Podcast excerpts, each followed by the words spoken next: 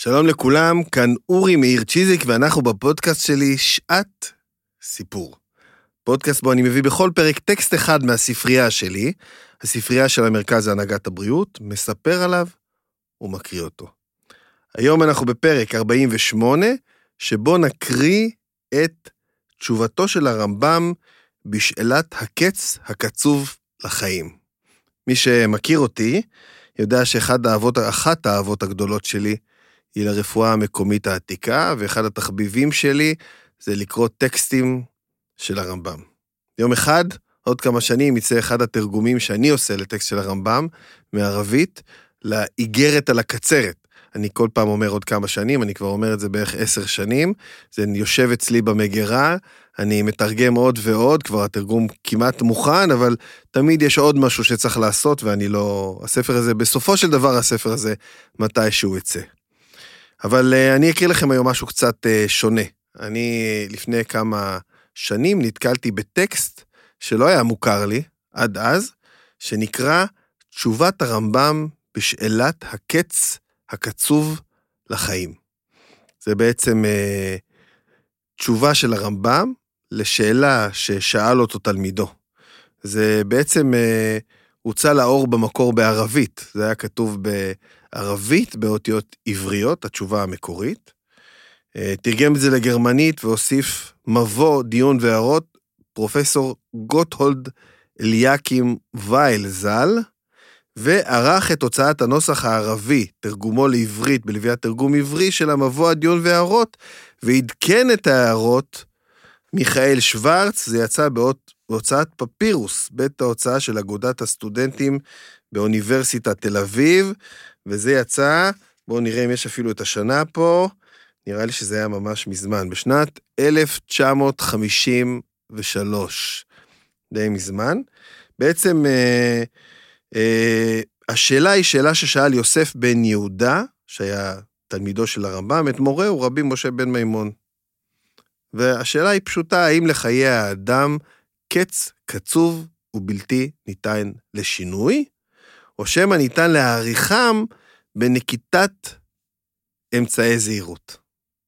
זו השאלה, שאלה פשוטה, והרמב"ם, כמו בכל שאלה שהוא מקבל, השיב בצורה מאוד רחבה על השאלה הזאתי, ואנחנו נקריא חלק מתרגום התשובה שנמצא, לעברית כמובן, שנמצא פה אה, בספר.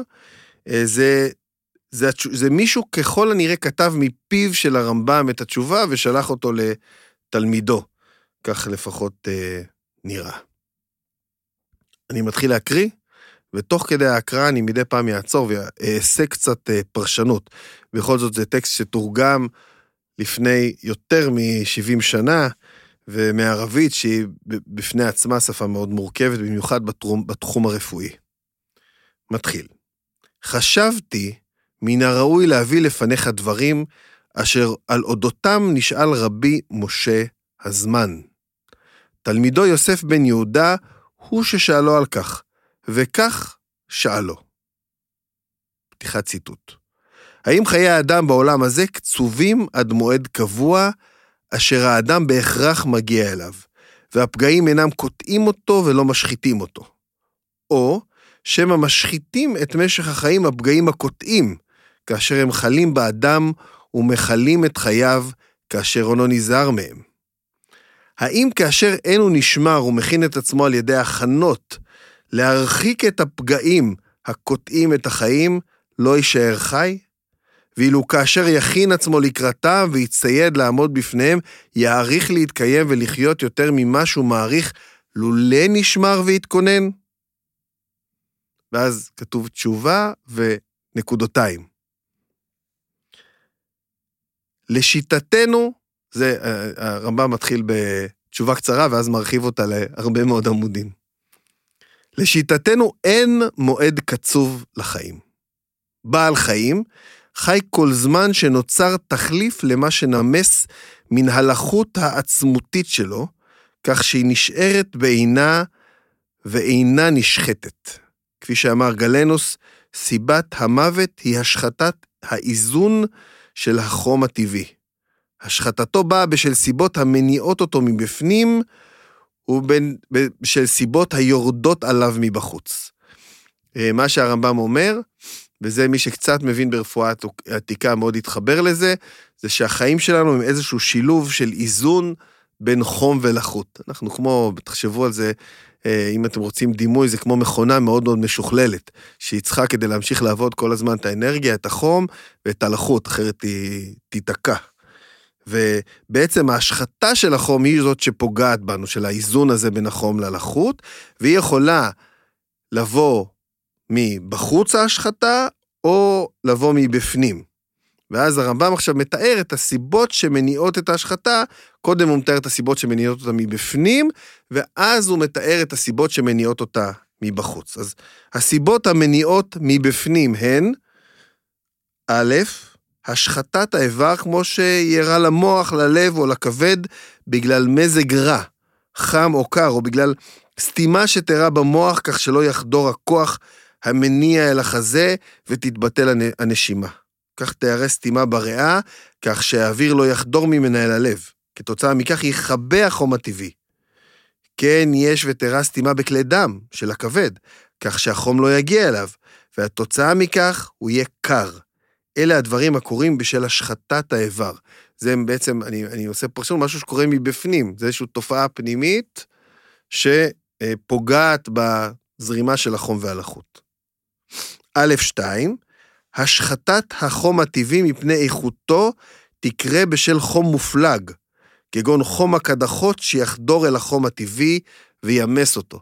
זאת אומרת, אם יהיה לנו, אם תהיה לנו קדחת, מגפה, קדחת זה מילים די אה, אה, מקבילות, אם נחלה במחלת חום מאוד מאוד קשה, חום ולחות, אז אם יהיה יותר מדי חום, זה יכול כמובן להרוג אותנו, לבטל את החום הטבעי שלנו.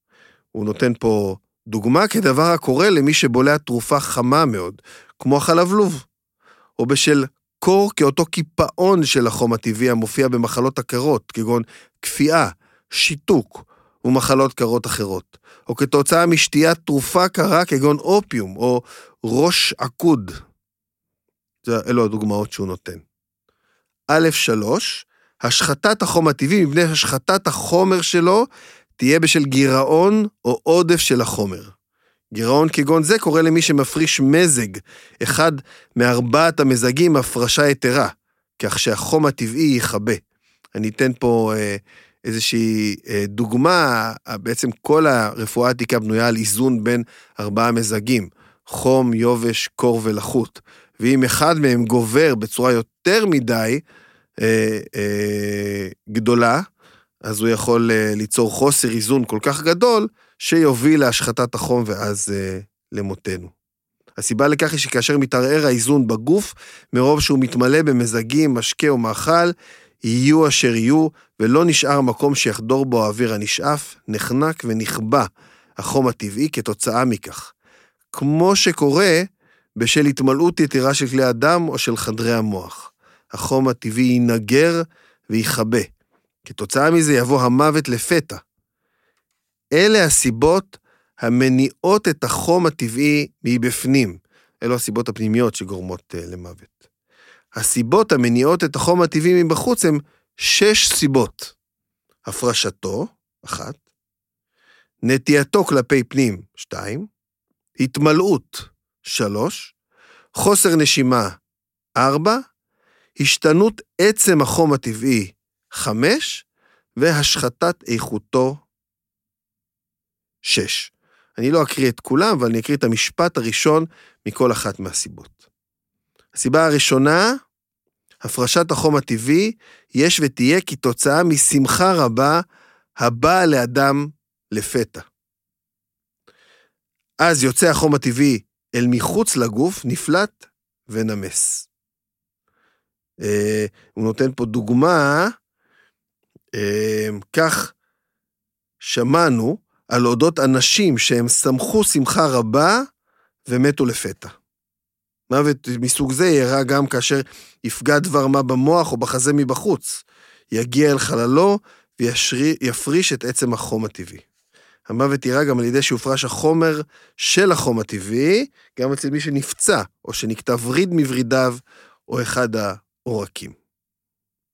ממש כמו שקורה למנורה, כאשר השמן אוזל מתוכה.